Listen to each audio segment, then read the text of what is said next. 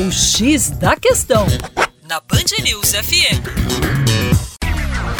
Salve, salve Terra Negra, meu nome é Vitor Augusto, professor de Geografia, e hoje aqui no X da Questão a gente vai trabalhar com uma polêmica decisão do governo de extinguir uma das mais importantes reservas nacionais do nosso país. Então acompanhe a pílula de atualidade de hoje. Olha só, lá no ano de 1984, o regime militar criou uma reserva chamada Reserva Nacional de Cobre e Associados. Por mais que ela receba esse nome, ela não é tão rica em cobre quanto é rica em ouro e minério de ouro. O que fica muito importante para gente é entender que essa reserva, dada sua localização geográfica entre o estado do Amapá e o estado do Pará, ela possui uma área de quase 4 milhões de hectares, o que é basicamente o equivalente ao estado do Espírito Santo. Isso é maior do que o estado de Sergipe, uma área com uma riqueza muito grande do ponto de vista mineralógico.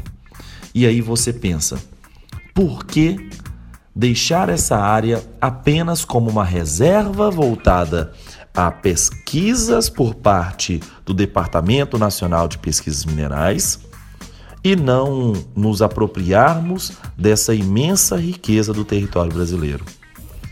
Entretanto, essa mesma região, que é gigantesca e riquíssima em minérios, também é carregada de áreas indígenas e reservas importantes da nossa floresta amazônica. Por isso, a decisão atual do governo entra em um contraponto à postura internacional de preservação do nosso patrimônio genético e do nosso patrimônio cultural. O nosso temor é que a abertura da Reserva Nacional do Cobre e Associados possa gerar uma série de conflitos entre a atividade mineradora com a conservação da biodiversidade e os direitos indígenas. Acompanhe mais ativamente a nossa página no YouTube, youtube.com/terra negra para mais informações.